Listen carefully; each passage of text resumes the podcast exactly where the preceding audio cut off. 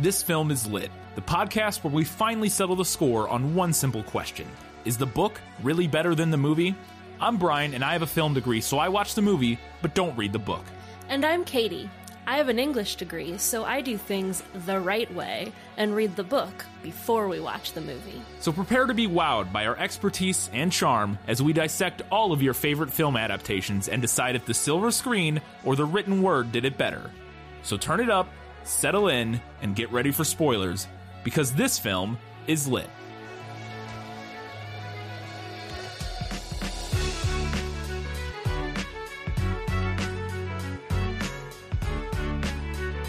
With their daughter out of town, the Cranks decide it's finally time to skip Christmas. Much comedy ensues? It's Christmas with the Cranks, and this film is lit.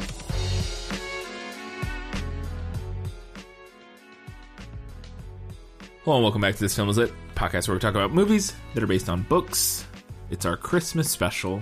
If you're listening to this on the day it comes out, you're listening to it on Christmas. Thank you for joining us. We hope you have a very Merry Christmas, or whatever holiday holiday you're celebrating this time of year. We're this uh, we're doing Christmas with the Cranks. It's a Patreon recommendation. Christmas with the Cranks. Speaking of, if you want to support us, you can do that by going to patreon.com slash this film is lit and supporting us for two, five, or fifteen dollars a month, or whatever amount you want. But those are our three levels.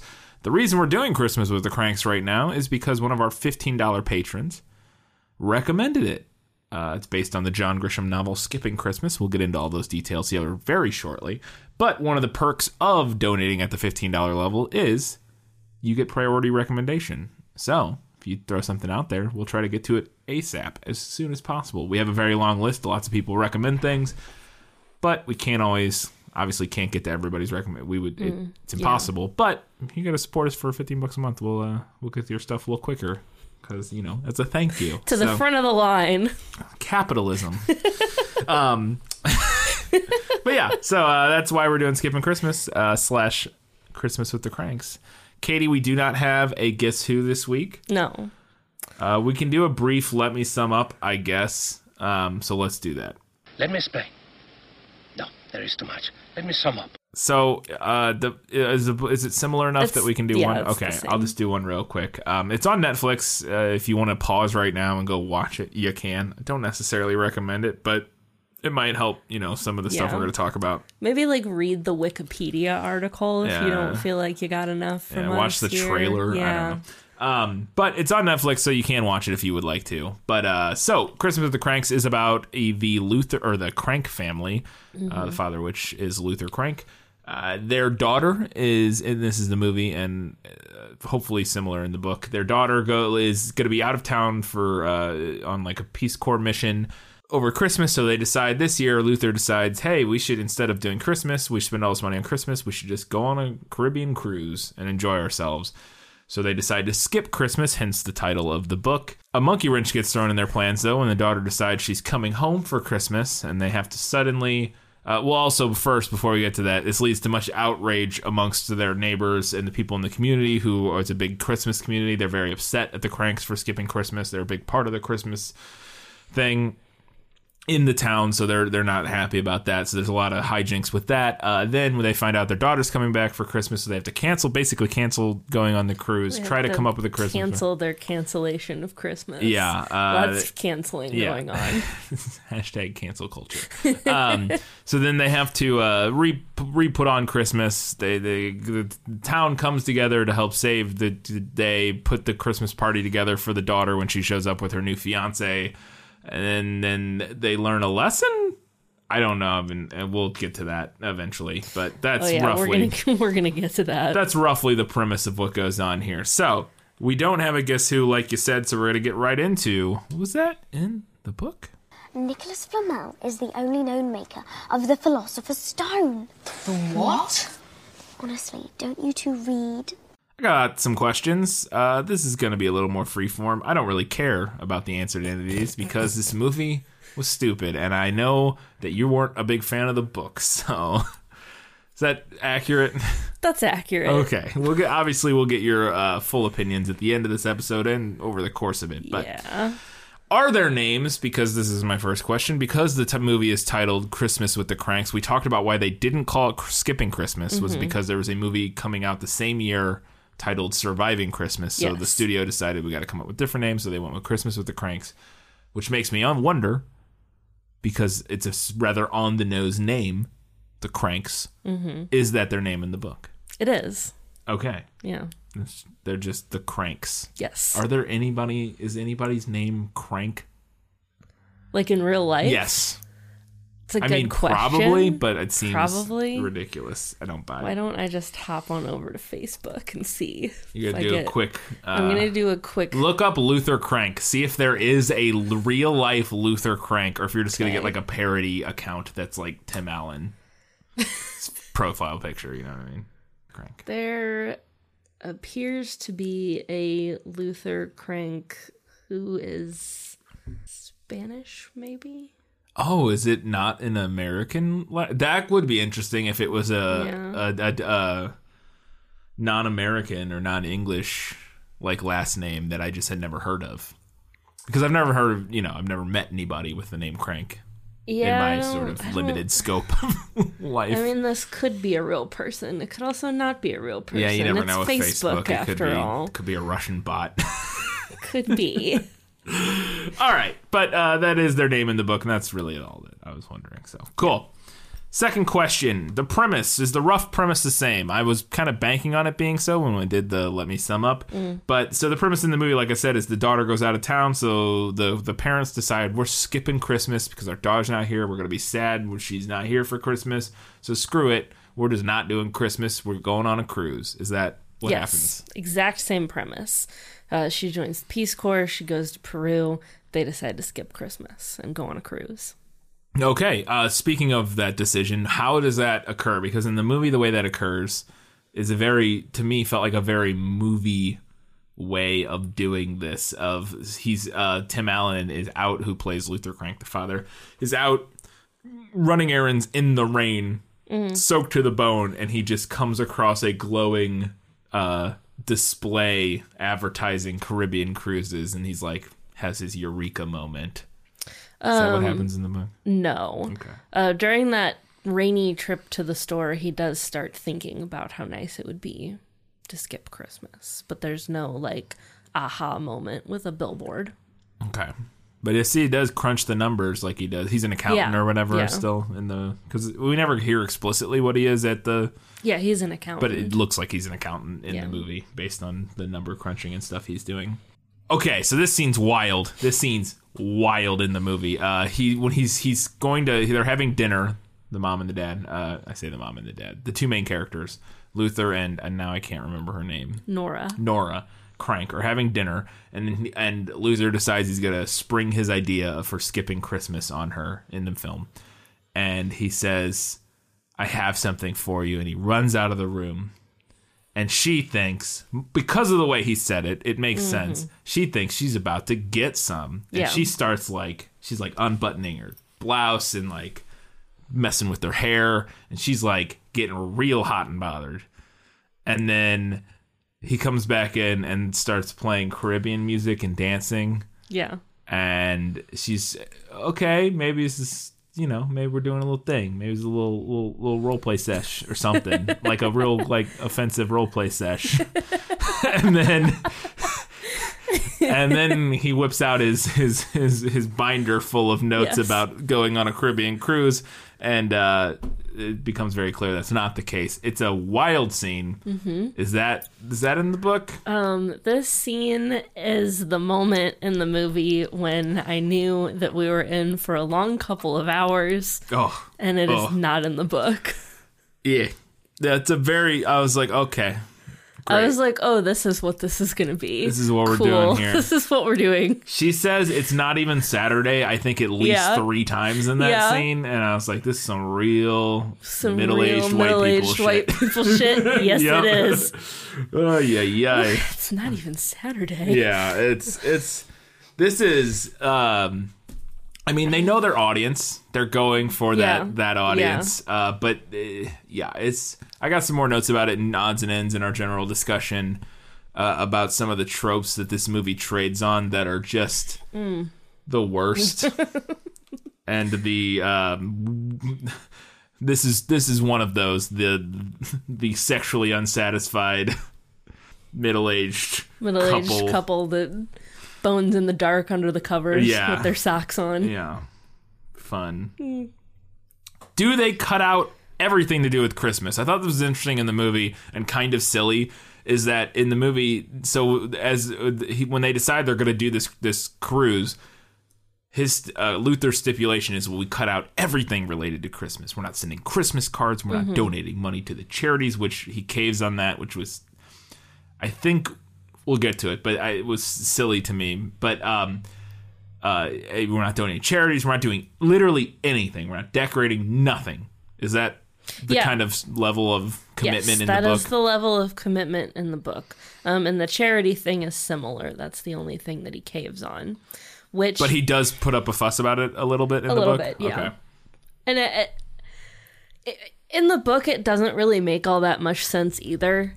Like the kind of the reaction that I had to it was like, you guys could have done like a scaled back Christmas, Yeah. and this whole thing probably would have been way easier on you. Yeah. Because, like, what are you, like the big things that you're spending money on are, I assume, presents, Presents, which party. part yeah, presents, party. Those are the two like big ticket things. Yeah. I would think. Yeah, and maybe if you're buying like new decorations or something, but Sure. yeah, generally, but you uh, don't have to buy new have to do that, decorations because every you keep your Christmas decorations. You put out the same things every year, Yeah. so you're not paying for a party.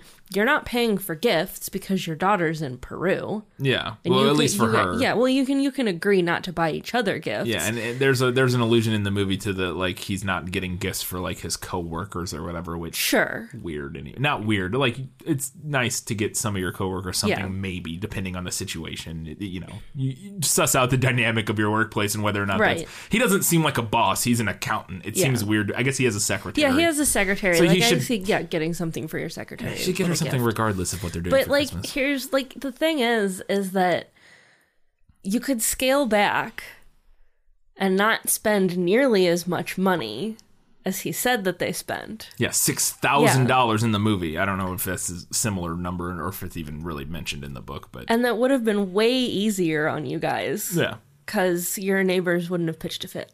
Which we'll get to. I get to still that. fuck their it's fuck their neighbors. It's crazy nonsense uh, the way this movie presents it. Um, but yes, Like, I agree. I'm just saying, if you wanted a relatively stress free Christmas, Yeah, that's true. I feel true. like scaled back is actually the way to go. that is very true. That if they if their goal actually was to like spend not as much money and to like reduce the amount of stress Yeah. involved, you just you do a couple of you do, you do some you of the do little some of the things, stuff but and not all of the stuff because i mean we'll, we'll get to the neighbors i don't want to talk about it right Yeah, now yeah, yeah. but the it is the reality of the situation that if you decided to skip christmas you would have to spend the entire season explaining that to everyone True. which i would personally find exhausting Very, very true. I, it is true, and I think the thing that's most frustrating about that is that, and and we'll get to it, like like you said, is that the the book and the movie both don't seem to be have have any commentary about that being the case. Like th- this would be a very interesting book and movie to me if the point of the book and the movie, at least to some extent, was how ridiculous it is that you would have to explain to every person you met all cr- all winter Yeah. why you're like not doing Christmas this year.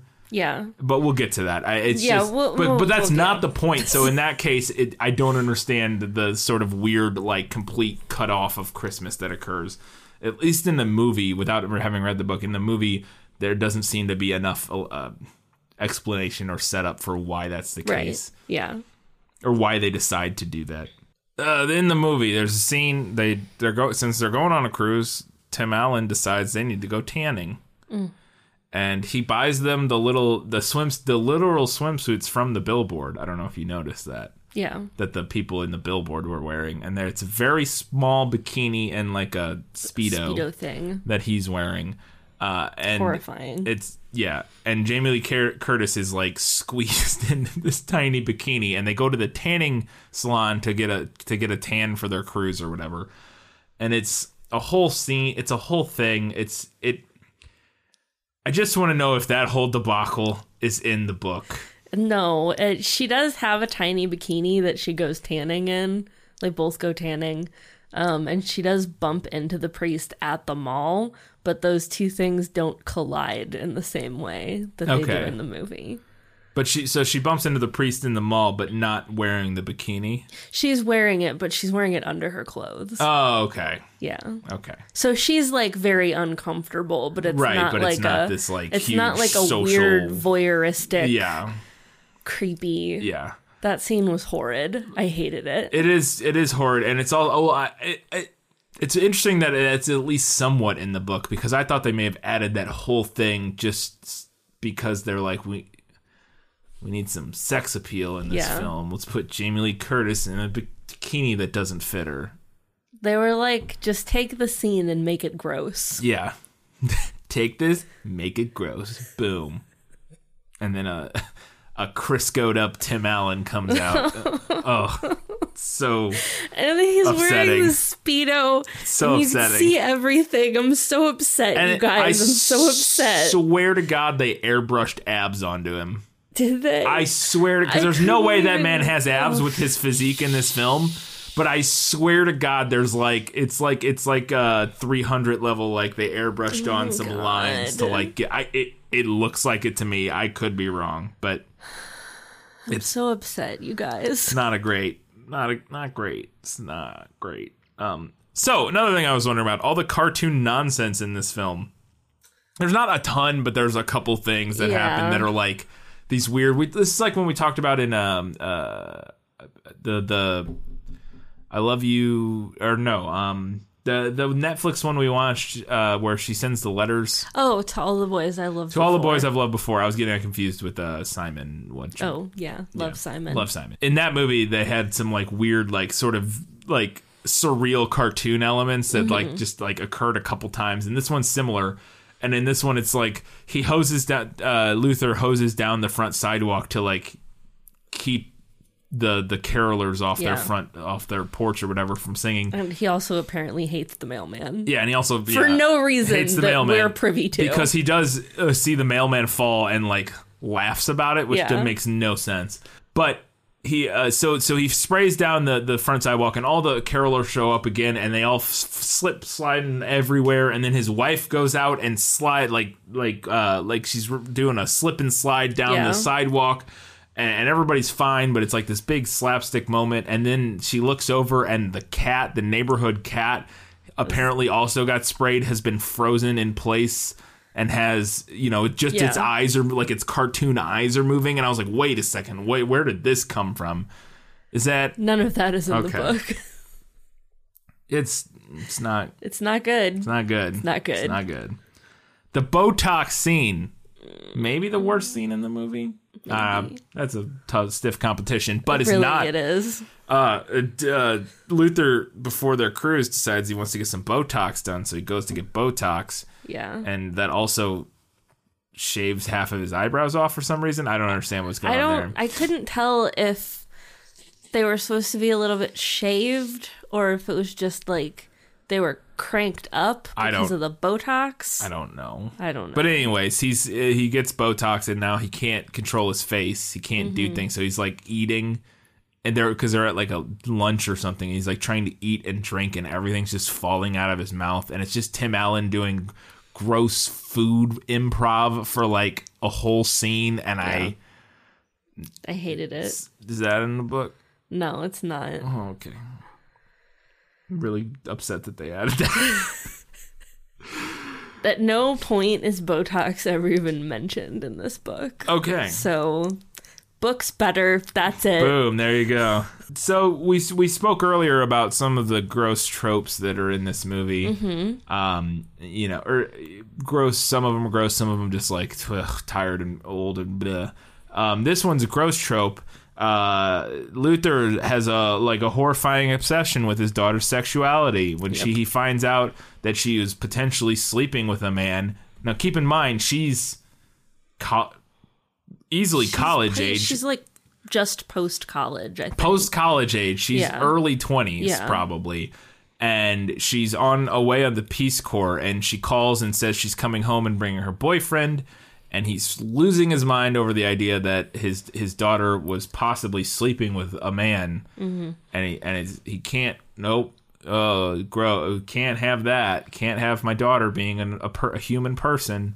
I no, I'm Can't a, have I'm a man. Can't have my daughter being a real human person. Uh, he loses his mind over it.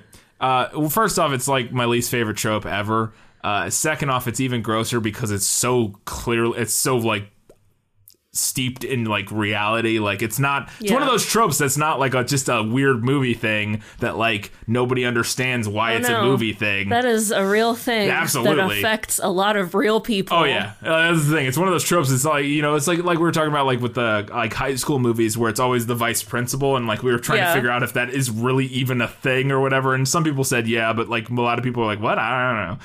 This one is like a trope that's absolutely a real thing.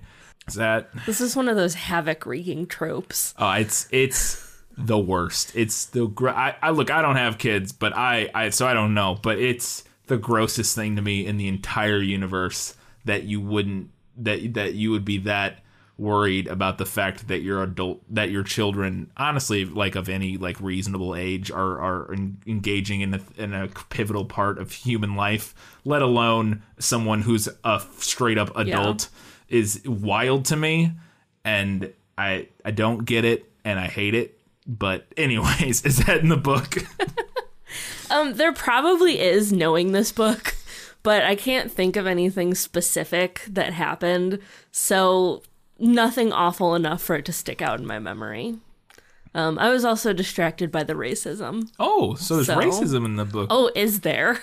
There's only like the tiniest bit in the movie. Not re- not even really that much. It's like he's you get the vibe that Tim Allen is distrustful of her boyfriend in part because he is Peruvian. Yeah.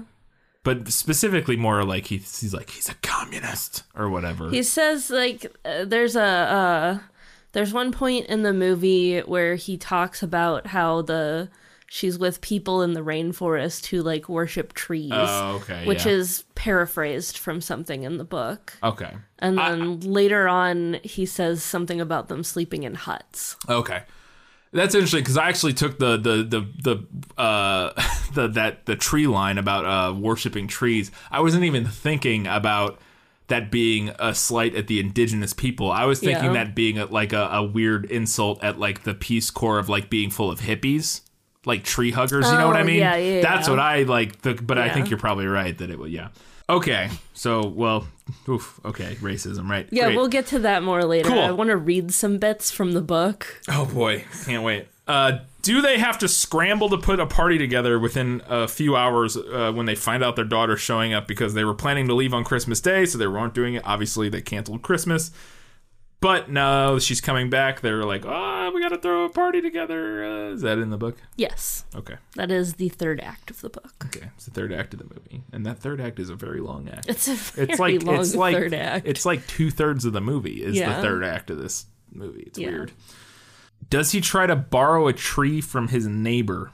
yes. because he can't buy a tree in the movie. He goes to buy a tree. Obviously, it's Christmas Eve. They're all gone. He Right. gets like a terrible one, and then he has to go borrow a tree. He tries to, like, he goes to his neighbors like, "Hey, I need your tree. You're going out of town. Give me your tree." That's in the so that Yeah, that scene is mostly the same. it's real dumb. It's not smart. I mean, I know this is like sort of your classic like fun holiday movie hijinks. Mm-hmm. That's like obviously this stuff's you know, it, it's it, it's it's intentionally like over the top, but it's just like go go buy it. Like you said, like Yeah. time to go get an artificial tree. Yeah. Time to get you on down to the mall. Just go to the. Just go get you an artificial tree. They don't run out of those so much. Yeah. I mean, and they might be out of some of them, but you'll find at least one. Yeah. It's like yeah, it's stupid. So this neighborhood has this whole crazy cult thing where they all put Frosty on the snowman on their roof in Uh-huh. the movie, uh, and they all have to do it, or else they get They, they in- get exiled from the yeah they get exiled from the community.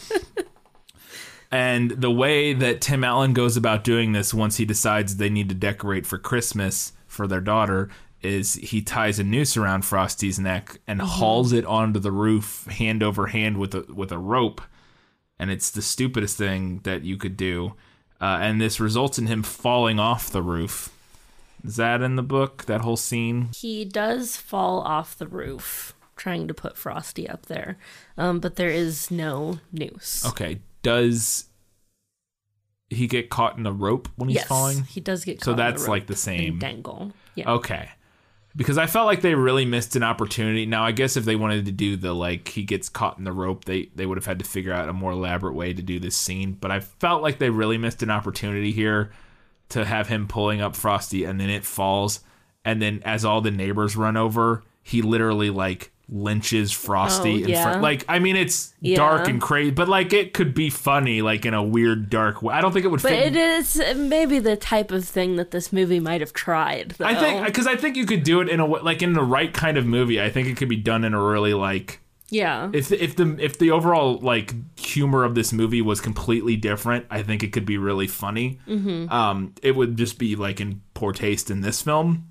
But like, yeah, if he had like hung Frosty from the roof on accident, I thought it was like what I was expecting to happen. But actually, Mm-hmm. Frosty just falls off the roof and explodes. But then they have another one. I don't Well, know. what- everybody has one. So Did they just get one from borrow- somebody yeah, else's they house? Borrow one Oh, from okay, I didn't remember another one of the Right. houses. there you go. I guess one that is not clearly visible, so it doesn't matter if they have a frosty or not. I don't know. Yeah. Do in the book, do the terrifying culty neighbors end up saving the day? Are they the heroes of our story? Yes, the whole neighborhood comes together to throw a party.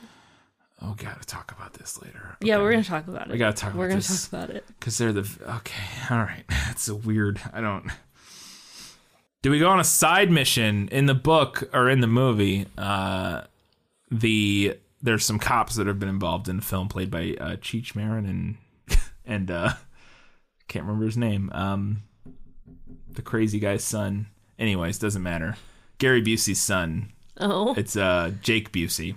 It's played by Cheech Marin and Jake Busey, the cops in the movie. Uh, and they have to go pick up the daughter from the airport, and they need to stall because the party's not set up yet. So they like go driving around, and they end up getting a call and going and finding a burglar, and it's this whole crazy side nonsense in the last thirty minutes of the movie. They're like, "What is happening?" Is that in the book? Any of that stuff? no, none of that stuff. So then, the by the extension, there's a moment later in the movie where Dewey from Malcolm in the Middle unhandcuffs said burglar, who then goes into the party and steals stuff for a plot that literally does not matter. Like none of this matters. Yeah, Does none of it mean- matters, and it's not in the book. Okay, cool. This one I want to know. Marty the mystery guest. This is probably my favorite thing in the movie. Like the one of the only things that I found legitimately funny was this guy that uh, Nora runs into at the liquor store who like seems to know her and she doesn't know who he is but she invites him to the christmas party anyways because at the time she, no nobody's coming so she's just kind of desperately asking anybody. And he's kind of a weird quirky character. And then he shows up at the party and still nobody knows who he is but he's like this still really interesting character who speaks uh i guess they speak peruvian? And i actually don't know if it's peruvian or I don't know. some anyway he speaks whatever language Yeah. En- enrique speaks which i think is peruvian but i could be wrong um and uh, and so they're like talking, and then they sing. Um, maybe it's just Spanish because it sounds like Spanish. It's probably an offshoot. It's probably a similar. Anyways, doesn't matter. Um, because the Christmas song they sing in the movie sounds vaguely Spanish, Yeah. like because they're, saying like Feliz something. You know. You know. Um, anyways, uh, he uh, he's like he speaks Spanish. He plays guitar. He's like all these different things. It's really interesting, and nobody knows who he is, and then the, the reveal at the end is stupid. I really Yeah. wish they hadn't had that part, and he was just this weird guy who shows up. But I really thought that his whole like little side plot was actually pretty funny. Is that from the book? Well, you would have liked the version of this in the book then because it is exactly the same, except that his reveal does not happen the way that it Oh, okay, the movie. Yeah, that's much better. he's just a guy from the neighborhood. so his reveal in the movie is, uh, and, and we'll we kind of talk about it here in a second. His reveal in the movie is that he was the Santa Claus on the street in the beginning who was trying to sell uh, an umbrella to Tim Allen. Yeah. and then he shows up at the end of the movie with an umbrella like with an umbrella and beats down the the burglar it's all nonsense but like he was, oh, you're that Santa? That's who you are. I don't know how that explains how he knows who they are. Doesn't really. No, honestly, when I was reading the book and his his little uh, kind of side plot offshoot was going on, um, I was thinking to myself, if this was a different book and there was more of the book left, this could actually be about to get interesting. Because you could take that to a really dark oh, place. Oh, this is like serial killer? Yeah, Yeah. because he just like knows who their daughter Oh, is. yeah. I would, as a mother, I would have found that intensely Yeah. creepy. Yeah. I, I thought it was a, fu- a funny trope in the sense that like or not trope but I thought it was a funny little thing in the movie in the sense that like like I, again like I said I thought it was like the only thing that was like I actually found genuinely funny was that you know that it's a thing that you can kind of identify with of like being at a party and like there's a guy there who Yeah. everybody nobody really knows but he seems to know people and you're not sure there must be somebody that knows him but you don't know like and, just the way the guy plays that role in the movie was very funny to me like he's very strange and Mm-hmm. just kind of off-putting but also and then like the turn because you get that vibe in the movie initially is like is this guy gonna murder them all Yeah. and then that turn of him being like this really sweet guy who like is very friendly with Enrique and they like bond and like he's Yeah. like talking like I was like I really enjoyed that little side plot. It was like again like the only thing that I I thought was like good in the movie was that little like strange subplot, but okay, big question and we don't have to get all into it here, but I just want to touch on it because what's the what's the moral of this book? Cuz the moral of this movie makes no fucking sense. His wife says at the end of the movie, I was hoping everyone coming together. She says this to Luther. I was hoping everyone coming together to help us after this is at the end of the after the party would make you start thinking of others and not just yourself. And that I feel like hasn't really been the case in the movie the whole time. Like Tim Allen's character in this movie, he wants he because their daughter's not going to be there and he realizes he is I honestly think the movie portrays him as thinking more about his wife almost than anything else, at least for part of it because his whole plan is is is because his wife's really depressed and upset about the idea of doing Christmas without their daughter there Yeah. for the first time ever. And he goes, "Hey, maybe what we do instead of doing that and being sad that she's not here, maybe we just don't do that stuff. We save some money and mm-hmm. we go enjoy a Christmas. We go enjoy a cruise together, like just the two of us. It'll be great." And she Yeah. seems really excited about it, and it seems like they're gonna have a great time. And he even has moments in the movie, which is really weird too, where he's like. Eventually, he kind of becomes a dick about it because he's Tim Allen and he can't Yeah. not do that. But in the beginning, in the beginning, we'll get more on that, more on that later. But in the in the beginning, he's even like really cool about it in general, like at work. Like he writes up that letter, Yeah. and he says in the letter, like, "Look, I'm not gonna say don't. I'm not telling anybody else don't do. I'm go ahead, celebrate Christmas, enjoy yourself. I'm not gonna like." You know, be weird if you come up to me and say Merry Christmas. I'm just not not doing. We're not doing it this year. We're not. We're not doing presents. We're not. You know, all that stuff. We're just not doing it. Uh, we're gonna go on a cruise. Blah blah blah. I'm just gonna take some time for ourselves. And everybody loses their goddamn minds about it. Yeah. and the, and the moral of the movie is like you're so selfish. And I, I felt like i was like a crazy person. Like he wasn't that selfish. Like this they've been doing this for 30 years you know they're like in their 40s or whatever. They've been doing this their whole life.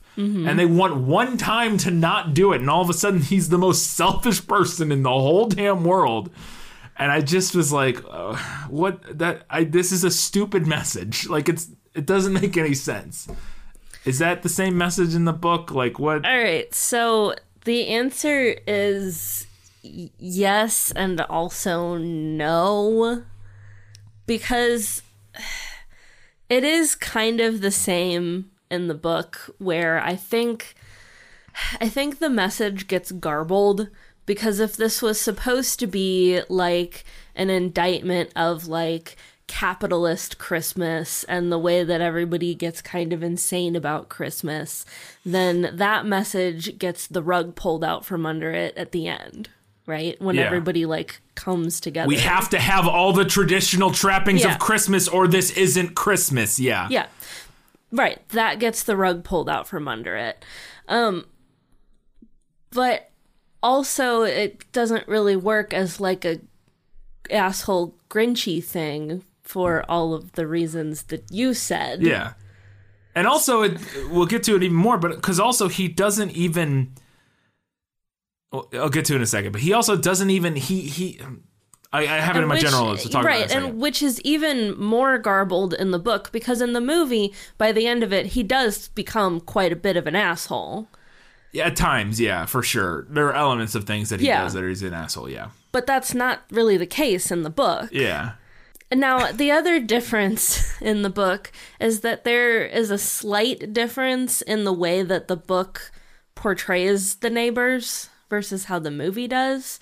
Um, I think the movie, like, th- there's still like weird moments in the book of like, you guys are a little too obsessed with Christmas. Yeah. Like, you're too into this, and the way that you're acting is weird. But the movie, like, kind of cranks that up to 11. right. Because uh, of course it does. Yeah. for the comedy. So where you know in the book you could kind of read it as like oh he thinks his neighbors are assholes and they're kind of weird but maybe a lot like- of this is in his head Right. and like it's more about how he's perceiving them Yeah. than about like how they actually feel about the situation but in the movie you can't really do that They try. I think they try to do that because there's that whole scene with the with the kid with Dewey where where Dewey's like, oh, all that stuff like where where Tim Allen tackles a seven year old or whatever, yeah, right. And and the kid is like, uh. Oh, all that stuff about Frosty, we were just joking, like where we were like standing outside your house yelling at you for hours and pounding signs into your lawn and prank calling you over and over and over again. It was just pranks, bro. yeah And like I think we're supposed to be like, oh, he was making a bigger deal out of it than it was, but it doesn't it doesn't sell like I'm just like, no, Yeah. it seems No, like it you guys were being crazy. yeah And yeah. Yeah. So, I'm not sure what the message of this story is. I, I don't think John Grisham knew what the message was. And then subsequently, I don't think Chris Columbus or Joe Roth knew what the message was. Yeah. So, Oh, it gets so muddied, and we'll talk about it a little more when we yeah. get to my odds and it's ends. so muddy. but it's it's like it just and and and and there's a third act that the third act makes literally no sense because it just it, it, it pretends that a character's motivations were something different than they were the whole time it feels like where it's like again mm-hmm. tim allen's motivations were I, I don't want my wife to be sad about the daughter not being here and i want to do something for us and then it turns that into he hates everybody and only thinks about himself and it's like well, that what Yeah. that's not what's been occurring like most of this film i don't understand Okay. Uh, we'll, we'll we'll talk about it more in a few minutes. Does he give to Cruz? So ultimately, they can't go on the cruise because their daughter's going to be there, and he gives the cruise to the neighbors uh, across the street. Who his uh, this is a, uh, this old guy he doesn't really like, and his wife who has cancer, and her cancer has come back recently, and chance that she's not going to live a whole lot longer. And he goes, he finally decides, okay, I'm going to give them the cruise. Let them take the cruise. Is that in is that in the book? yes. It is. So he does give it to them. Yes, he does. Okay. I also thought it was very strange that this movie acts like this is some giant sacrifice for him. That this mm-hmm. is like the he's he he like thinks about it for so long, mm-hmm. and he even when he gets in there and he's going to give it to him, he's like it's the vacation of a lifetime. He explained in the beginning of the movie that this cruise costs three thousand dollars Yes. for a ten day all inclusive Yes. cruise. Half as much as they usually half as much half as much as they usually spend just on Christmas. P.S. When you watch this movie, these people are clearly fucking loaded. Right. They They're- all live in McMansions. They live in giant mansions in in a very fancy suburb of Chicago. Yeah. And they and they act like three thousand dollars is like this huge charity that he like this huge sacrifice that he's making, and it's this big deal, and it's again if it it's ridiculous. Rich people. Yeah, it's ridiculous. It's like it's like three thousand dollars to this guy. Seemingly, he works at like it seems like he works at like a, either either a big fancy law firm or a big fancy like uh, some sort of like uh, financial company. It says something in associates on the wall. Yeah. I don't know if it's a law firm or whatever. It could be, yeah, like I said, financial company. It Yeah. could be anything, but some sort of big fancy thing in the city in Chicago Yeah. and he's like a higher up accountant for this company. It's three thousand dollars. Three thousand dollars is a shit ton of money to us. Three thousand dollars is not a shit ton of money to people that live in a house like that outside of Chicago. No, it's just not. It's just not. And I think the I think the movie amps that up a, little bit based on what the book is. Like I, they're still very well off in Yeah. the book. Like they're doing fine. I do think that the movie maybe like blew that up a little, Yeah. but not much. Yeah. It's Not much. I think the thing is that I think that they wanted the big like crazy houses for Yeah. the decoration Yeah, and they for the wanted a hijinks like big Home for the, Alone house. and for the just for the for the uh, look of the movie but then they didn't realize that obviously these people in order to be living there would have to be making a very well ha- Mm-hmm. good amount again for it to be right outside of chicago because he just drives into chicago downtown every morning and she doesn't work. and she doesn't work She does like charity work and housewife stuff. yeah Which is the same in the book. She does not work. Yeah, and so like clearly this house is very very expensive, and it's it's just it's three thousand dollars. Like it's I mean again for most people that's a lot of money. For some people, for these kind of people, it's still like not nothing, Right. But it's not like this is the this is the this is this is the vacation of a lifetime. People like that, spoilers, take three thousand dollar vacations like every year, Yeah. like every literally every year. I mean, well, they could afford to take three thousand dollar Right, vacation. yeah, Whether or not they do is you know like if they don't have time or whatever. But like, yeah, uh, drove, drove me crazy. Eat the rich. Eat the rich. Heard it here on Christmas.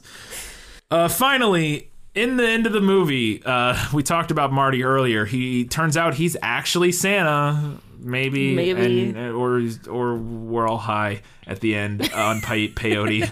he gets in his VW Bug and drives away to go sell umbrellas to people in the snow because that's when people buy umbrellas is when it's snowing. I hate this movie. Um, and he he gets in the car and he drives away and then eh, the camera pulls back to a big sky shot to reveal the cult town that these people live in with their cookie color. It, I, they could have started playing the little ticky tack house song thing um, from what you call it. Uh, and then the camera pulls back, and then he flies past the camera. His VW bug is now being towed by reindeer. Turns out he's really Santa. Maybe I told you that we were getting Right. close to the end of the movie. I was like, we're not getting out of this without uh he was the real Santa. he was actually Santa. A He little, was actually Santa. a little wink and a nose touch to the camera, and then Yeah. flies away in his VW bug towed by reindeer. Is that in the That book? is not in the book. Okay, cool. Moving on. That's it for was that in the book? So many things. Let's talk about what was better in the book. You like to read? Oh, yes. I love to read What do you like to read? everything. My better in the book is mostly complaints about the movie. Cool. We already covered a lot of this, so I think I can scoot through this pretty quickly Okay. for you guys. I could really, I could really skip the weird almost sex scene where he sells her on the cruise. Yeah. We talked about it. Don't want to rehash it. Nope. But really could have done without it. One of Nora's friends supports their decision to skip Christmas. Um, when she's there's a short scene in the movie where she's talking to her friends at like a restaurant. Um, and similarly, one of them is like, gasp, how could you skip Christmas? But the other one is like, you know what? Yeah. That's a good call. Um, so I thought that was, you know, Yeah, that's interesting. It adds a different element to it. It's not like everybody. Like, there's at least one, a couple people who are like, yeah, fine. Yeah. Do what I do what you want. the scene where she's driving and the neighbor's like clinging to her car and then he like leaves his Dan gloves Aykroyd. behind Yeah. and it's a weird scene. I didn't like it. it's a it's it, it it's one of those scenes that escalates to the point of. I mean, a lot of the mo- scenes in this movie escalate to the point of non-believability, but that's Yeah. one of the ones that's just like, what what are we Yeah. doing here? Yeah. What do you want me to get out of this? Yeah. Um, speaking of scenes like that, uh, making the ice slick in the front yard and then all the slipping and sliding around and especially the frozen cat. Yeah, the frozen cat is. like this movie had a lot of that kind of cartoony over the top cheesy like comedy that I just don't really care for. Like I don't I don't think it works. Yeah. You know what? Here's the here's the thing that I think is wild to me is that I think they could do that exact same thing and get the or a similar thing and get a a laugh that felt earned and felt just like more real is let's say it's one night late and we see Tim Allen has has a bit has some whiskey and so he's a little tipsy and he's mm. out spraying. It's as after like the carolers have been on his lawn harassing him, or the neighbors have been on the lawn harassing him, and so he's one night late. He's been drinking a little bit. He's like, you know what, fuck them, and he goes and he sprays down the the uh, the sidewalk because he's like, there, teach them to come up here, and then the next day. He walks out because he forgot he did it, Yeah. and slips and eats it and falls down, you know, Yeah. fucking slides down and eats it, or or and then he's like, oh, uh, and, or if you don't want to do that, or he sees the mailman fall, but instead of being like ha ha ha like he is in the movie, he's like, oh shit, I should, and then like the next scene is him like scraping the ice up, you know what I mean? Like so he's like Yeah. a normal human being. Like I feel like you could still get that joke. That laugh that you want from somebody slipping and like the joke of that and blah blah blah blah, but also have it feel like because then you can also that you could that little moment feeds into the idea of like you know we've all done stupid things like that and we're a little tipsy and we're like huh, this is a good idea. And then the next day that was a terrible idea. Like I feel like that you know uh, I feel like that's how you do something like that in a way that's like relatable and feels real as opposed to where the movie he's like a cartoon villain for some reason all of a sudden. Yeah, stupid. I agree. Um, the Botox scene we talked about. yeah it's the worst It's the worst. um, why do they have to have him eating?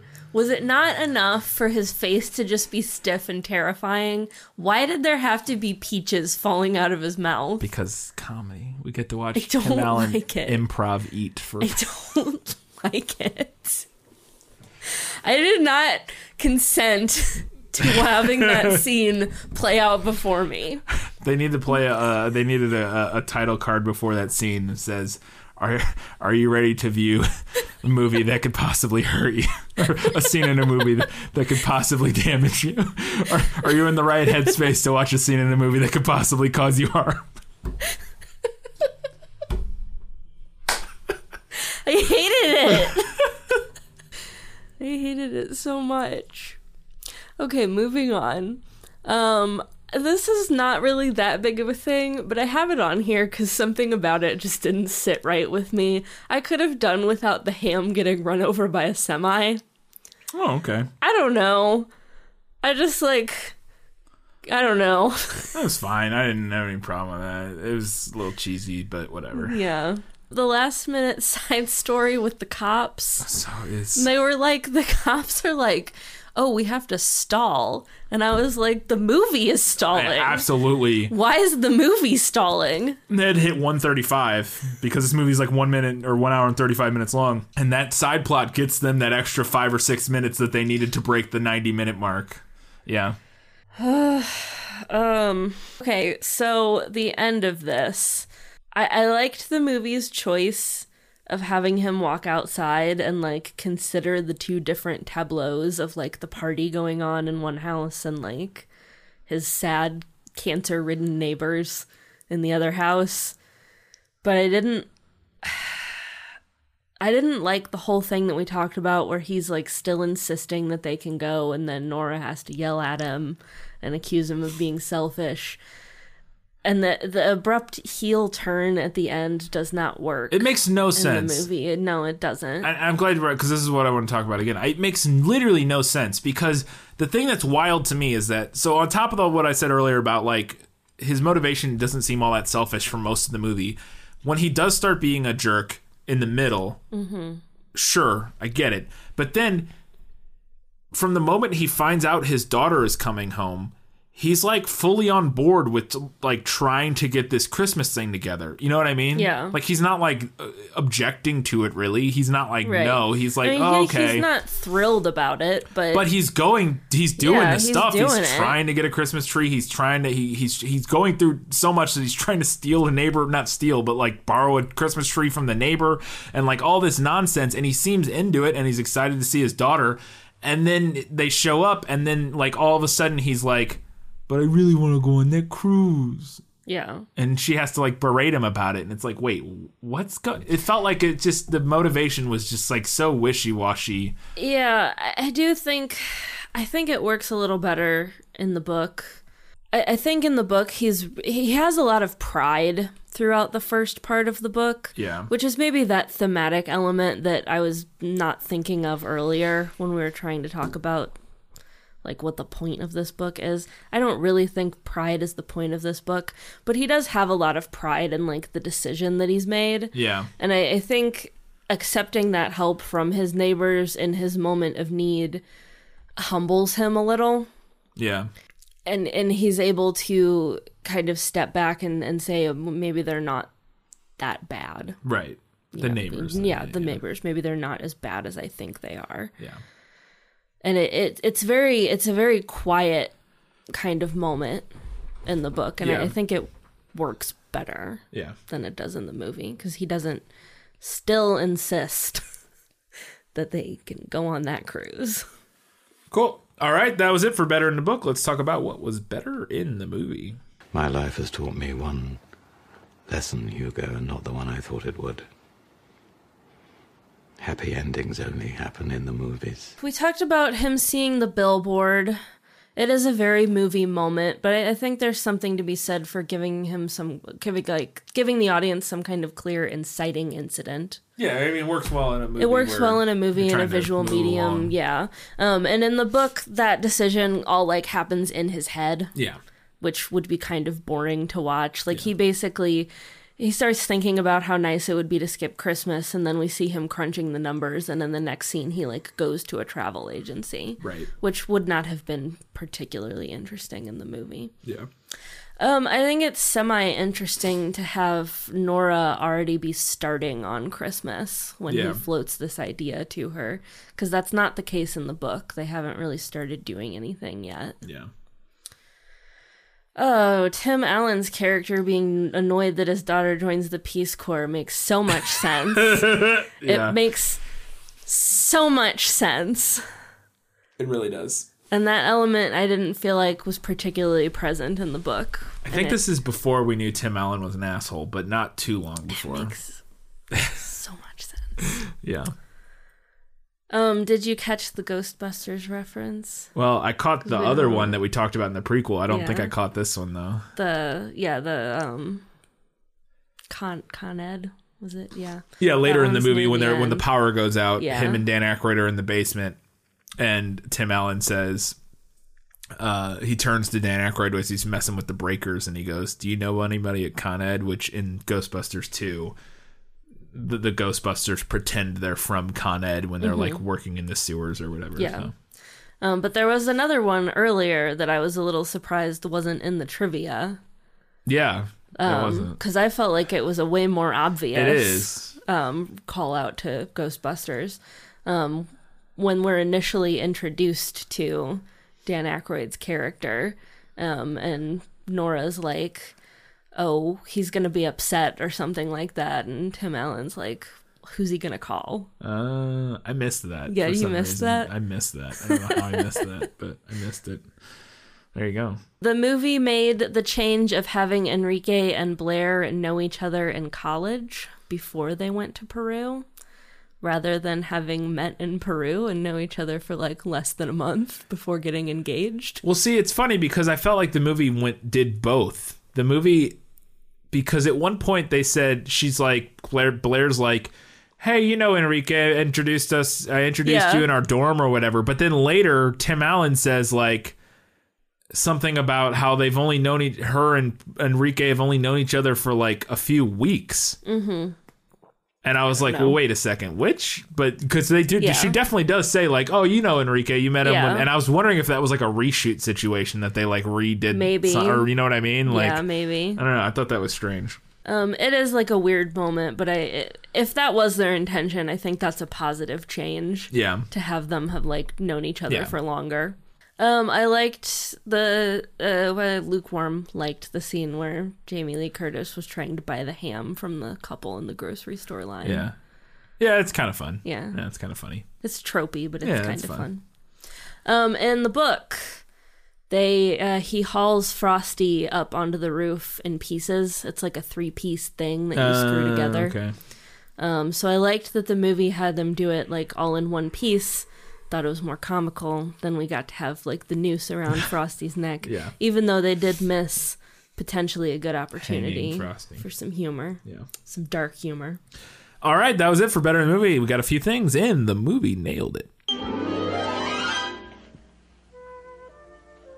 As I expected, practically perfect in every way. Um, a lot of this is actually really similar. It's a fairly faithful adaptation. Yeah, it in seems a like lot it of so ways. far. Yeah. Um, so this is a, a short list of just some things that I noted. Uh, the beginning of the movie is really spot on, where we start with um, dropping Blair off at the airport, and then getting stuff from the grocery store in the pouring rain. And then he gets back to the car, and she's like, "Well, did you talk to the butcher?" And he's like, "Why? You wanted chocolate." Yeah. Um, so that's all from the book. There is some minor commentary um, in both the book and the movie about women being the ones who do Christmas, Yeah. um, and her being the one who has who mainly has to deal with the fallout of his Yeah. big scheme. Yeah. Specifically, like the the social parts of Yes, Christmas. yeah. Yeah, she's really the one, and it's even more so in the book because they we go with him to work a few more times, and at work, all of his coworkers are like congratulating him, and they're like, "Oh, you're so smart." Oh yeah. You're See, so the movie smart. does the opposite. Yeah. The movie, like he he's getting some at work too, where they're Yeah. like, "Bah humbug! Oh, you're not getting me anything for Christmas." Like they're giving Yeah. him shit at work, where that's seems like yeah. Yeah, but she really has to deal with all of the social fallout from that. Yeah. Um, everyone putting up a giant frosty on the roof. That's a thing that the neighborhood does. Horrifying. As I said, some commentary on suburbia. Some But is it because that's like the good thing in the end? They're like, "Yep." Pull back wide camera shot of all those frosties. Look I how beautiful say it was it is. successful commentary. okay. Um, the newspaper article oh, that they write is from their like their like little local neighborhood newspaper or whatever about them skipping Christmas. Um, the kids and their uh, free frosty quote unquote pranks. A lot of that is from the book. The sad tree that loses all of its needles on the way home, and then it's just a sad little branch. Um, Luther falling off the roof, hanging by his ankle. We talked about that. Yep. Um, and then the neighbors pulling together to help them decorate and make food and everything so they don't have to eat smoked trout. There you go. Because smoke. Tra- why? Why I- would you buy that? Frozen pizza is definitely better. Yeah, right? She's like, it's better than frozen pizza. Nope, and we are like, is it? I mean, I, I'm not saying smoked trout it can't be good, but I'm just saying you're having a party with some people. Maybe just get some frozen Yeah. pizzas as opposed to smoked Yeah. trout. We're No. having a pizza party. It's Yeah. fine, you guys. It's fine. That was it for the movie. Nailed it. We got a few odds and ends before we get to the final verdict.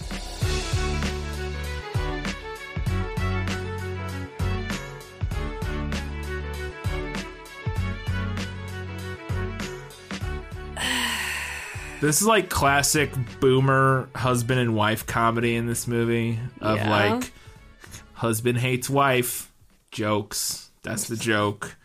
They fight. They hate each other.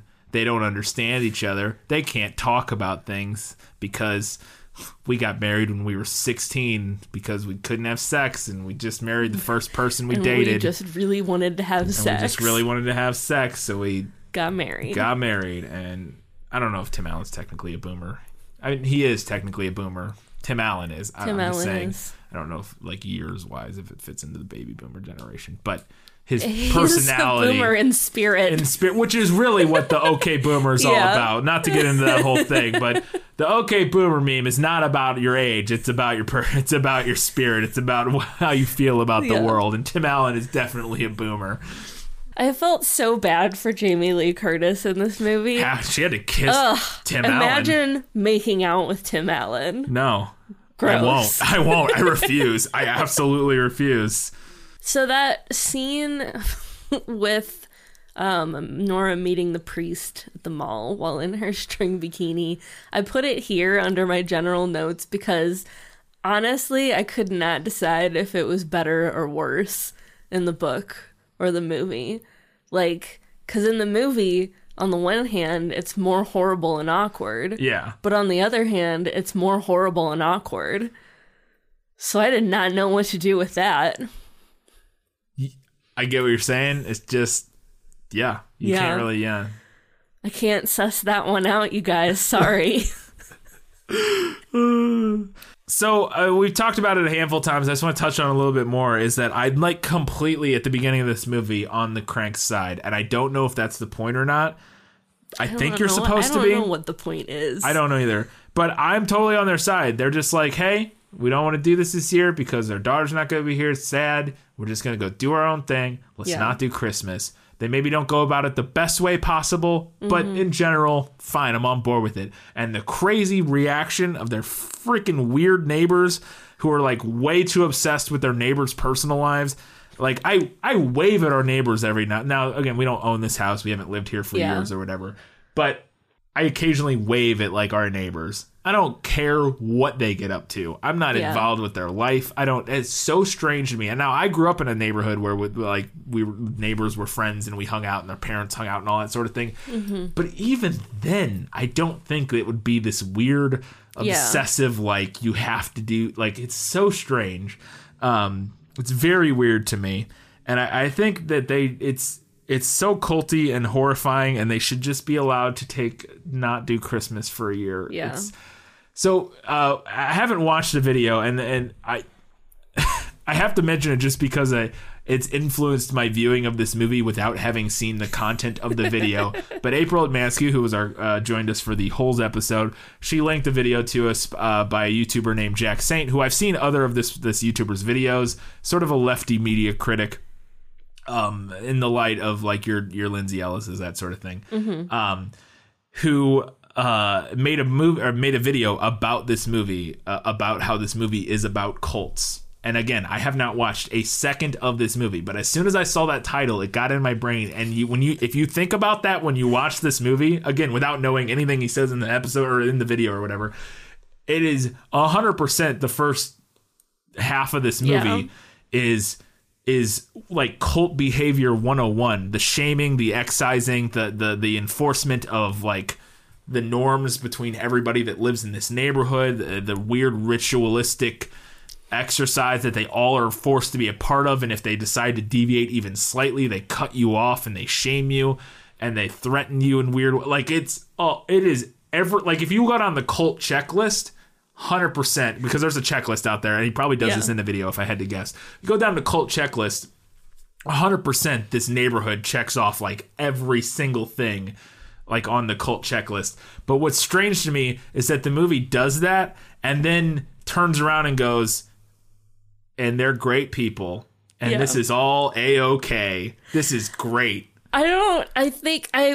Hmm, I think this this story was trying to do a Grinch thing, Yeah, but like didn't know how to put a spin on it to make it something other than just a retelling of the Grinch. Yeah, I. I- The thing that's wild is I think what they needed to do. I don't. I, I not to. I don't. I, I can't even come up with a good idea to like rewrite this film. But I think what they needed to do is come up with a way to where the whole neighborhood realizes what they were doing was weird. Yeah. Tim Allen realizes maybe I was being a bit too. yeah. They needed. They needed to find that peak centrism.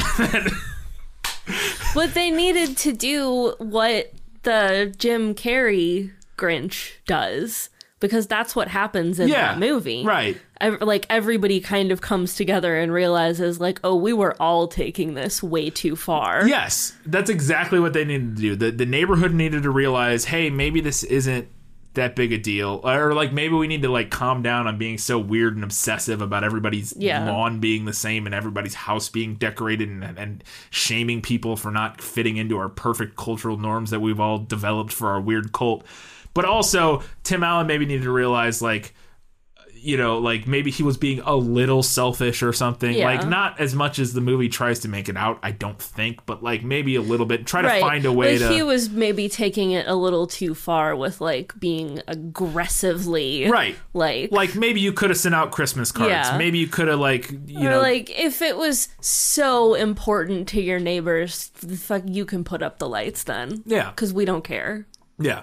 Yeah, like there needed to be some sort of compromise or something, Yeah. but it really kind of just ultimately comes to nope, I'm just we're just doing what the neighbors wanted. We're putting up Frosty, we're decorating the house, we're going balls to the wall for Christmas. Christmas. Yeah. Christmas. And then maybe that that too could you because then you could find a really interesting medium there where it's it, it is almost a sort of uh, uh, an, an anti commercialism message to some extent that all these trappings mm-hmm. of Christmas that we all put up every year aren't as important. Like I don't know how you would do, do it, but I think you come up with a way where they where you do most of the plot similarly, uh-huh. but then at the end they just decide maybe we don't need all these Oh, decorations. you mean a line maybe something like maybe Christmas? Yeah. He thought doesn't come from a store. right? Maybe Christmas, perhaps, means a little bit more. Fair enough. And so, like, the Grinch already did it and did it way better. So it, you got me there, and you're not wrong. I, I, I that's why I love the Grinch. It's a great, you know, the, uh, the Jim Carrey one has its moments, but the, the the animated one I love. It's great. It's delightful. And, and so I guess that is really like the message of that. So they maybe they didn't want to completely steal that, but they just should have. They should have just Yeah. stole that. They should have just done that because it's just it's more interesting and it's a better message. This doesn't Yeah. really have a message. It's like nothing. It's this. It's like what the message is. It's a sloppy, half chewed peach sliding out of Tim Allen's Ah! mouth. I didn't know where I was going, and then I.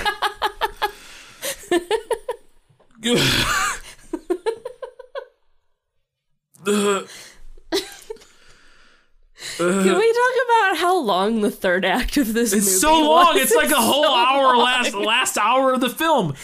Because we hit the third act, what I assume is the third act, which is where they find out she's coming home. That Yeah. feels like the third Yes. act beat. That is the inciting incident of the third act. It sure feels like it. And then there I turn I clicked the little timer on and there was an hour of the movie left and I was Yeah. like, "Wait, what is happening?" Okay, I guess that's what's going on. It's wild. And I, it was it was wild to me too because this book is twenty chapters. Okay, that last hour of the movie is four chapters of the book. So 100%, yeah. Yeah. Like we said, it's it's the third act, Yeah. but the movie makes it most of the movie. Yes, and I, I, I maybe they were thinking like, oh, scenes with them like panicking and quickly trying to make Christmas happen is going to be way more funny and like think- amusing. I think that's the thing. I think was probably the motivation there. Eh. But then you end up having to like drag it out and add random shit that doesn't make any sense and doesn't go anywhere. Yeah. I also think it's that because doing that is is is the most Christmassy quote unquote part of the movie. Yeah. Because a lot of the movie is him not doing Christmas. Yeah. And so if you spend most of the movie him not doing Christmas, it doesn't feel like that much of a, a Christmas movie.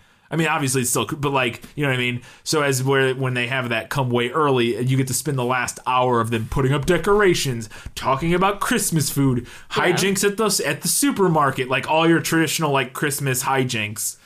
You get to do that for an hour as opposed to like the last 25 minutes or whatever. Christmas hijinks. Yeah, Christmas hijinks. I really wish they had cast somebody other than Tim Allen in this role, but I 100% get why they did it because of what we talked about earlier, where he's such a self-righteous asshole in this movie. Mm-hmm. Eventually, that I think that was on purpose. That like the turn, the third, the third act, like weird character turn that we talked about. Ha- we have to dislike Tim Allen Yeah. To buy that. We have to dislike his character at this moment to buy his weird motivation twist to then like feel good about him overcoming that. Because Yeah. in the beginning of this movie, when I was like on his side, I was like, this would be a really interesting movie if this character was played by like Tom Hanks. Mm-hmm. Like this really affable guy Yeah. who's just like wants to do something nice for him and his wife, and everybody's being insane to them. And he, totally different movie. that's what I mean. I actually think you could remake this movie as a dark comedy horror film. where he decides they're skipping Christmas and then the cult neighbors like take it to the nth degree Yeah. and it turns into this crazy almost like like uh like hot fuzz style Yeah. like the neighborhood be interesting. you know what I mean like Yeah. you could do that with it I think would be really interesting where the neighbor the neighborhood truly turns out to be not only like culty behavior with the like their thing they're like actually like this crazy cult who's like murders people you know what I mean Yeah. and I think that would be a really fun like through line for a Christmas movie is to basically take this movie but turn it into Hot Fuzz. And then you have like a really clever I think I've had that exact recommendation for another movie before. Have I not? I feel like there was Um. another movie where I was watched where I was like take this movie but turn it into Hot Fuzz. Yes. Was I not? That was um Turns out all of my movie recommendations are just turn them into Edgar Wright movies. Makes sense, but I can't remember. It doesn't. Tell us what it was. Oh, can you? I will remember what you made that recommendation Okay. on. But I anyways, so if you they did if they did that that turn where it was like this Mm-hmm. weird dark comedy horror thing where like people end up dying or something and it's like actually a cult and that could be a really fun commentary on this sort of weird like it you take the commentary that it seems like the first act of this movie is going for but then follow through with it over the course of the whole movie and take it to the really dark weird extreme that I kind of wanted it to go to, but then cast instead of an, an, an, an asshole like Tim Allen, cast somebody like Tom Hanks or somebody like that's a really great actor, but who's also really affable, but can also kind of be of a smartass, but in a lovable way. Like that's your Tom Hanks or whatever. Do that. This movie be dynamite. No, I agree. Did you figure out? Um, it might have been, might have been the Legend of Sleepy Hollow movie. Oh, it may have been. I can't remember, but it. It doesn't. If you remember, you write in. I'll, I'll try to remember. I'll, I, if I scroll back through the episodes, I might be able to remember. But I swear there was a movie where I was like, it also may not have been an episode. It may have been like a movie review. I can't remember. Well, we were for a while doing book and movie recommendations. yeah. But let's uh let's wrap this thing up because we're almost done. There's some terrible Mm-hmm. montage. Oh, sorry. Yeah, no, no, go ahead. Did you figure out? There's some terrible montage editing at the end of this movie. God. to the music. They start playing some terrible Christmas music, and the, there's like 87 cuts in like. it was like making me feel sick. oh, it's it's headache inducing. It's a nightmare. I don't know whose decision that was, but they don't do that. It's really really bad. Yeah, never do that. No, don't ever do that. You had a note about the racism, which we brought up earlier, so we got to talk about that before the we get to the end. racism in this book. Oh boy. I'm just gonna read some little snippets from uh, Skipping Christmas, a novel by John Grisham. Okay, so this is after they find out that Blair is coming home um, and that she is bringing her Peruvian fiance. Who's coming to the party? I haven't got that far yet. Now move and change clothes. You look ridiculous. Don't Peruvians have dark skin? he asked. Nora froze for a second. They stared at each other, then both looked away. I guess it doesn't matter now, she said. I guess what doesn't matter now. Don't know. Okay. I don't know. Um, next. As a South American, Enrique was more than a little hesitant to voluntarily get into the back of a police car. I don't know if that's racist so much as I feel like it's a little racist from the author. I, I'm not saying it couldn't be, but it could because that I feel like we're making some assumptions about who he is and where he comes from. I guess that's true. True. Okay, fair enough. Fair enough. But it's also, uh, you know, there. It, corrupt police is a rather large I get that. issue in a lot of South America. I get it. So, but yeah, you're not wrong in that regard. Um, and then a couple of lines over. But also, I would be worried about that regardless of where I was. Like, at the Fair, fair. cops asked me to get in the back of a police car in America, I'm not. I mean, I'll be fine. I'm a big white dude, but I, you know, it's its own problem here. Um, and a couple a couple lines later, uh, this is one of the police officers talking. Had a cousin went to Mexico one time, Salino said, but let it go because there was nothing else to add. The cousin had almost died, but Salino wisely decided not to venture into third world horror stories. Is Mexico a third world country? I don't believe so. Because I don't believe also, it we is. don't call them third world countries anymore. That's I don't know when this was. This was 2001. I Yeah. think. I mean, I- mm. people still call places third world countries. From my understanding, that is not the preferred way to describe. It's developing countries. Right, you know, no, yes, absolutely. and- that sort of thing. Uh, maybe developed countries, and even that may not be the, the the proper way to refer to that anymore. But yeah, we don't call But places I, d- I also and I also don't think that any of that describes Mexico No, I- I- accurately. No.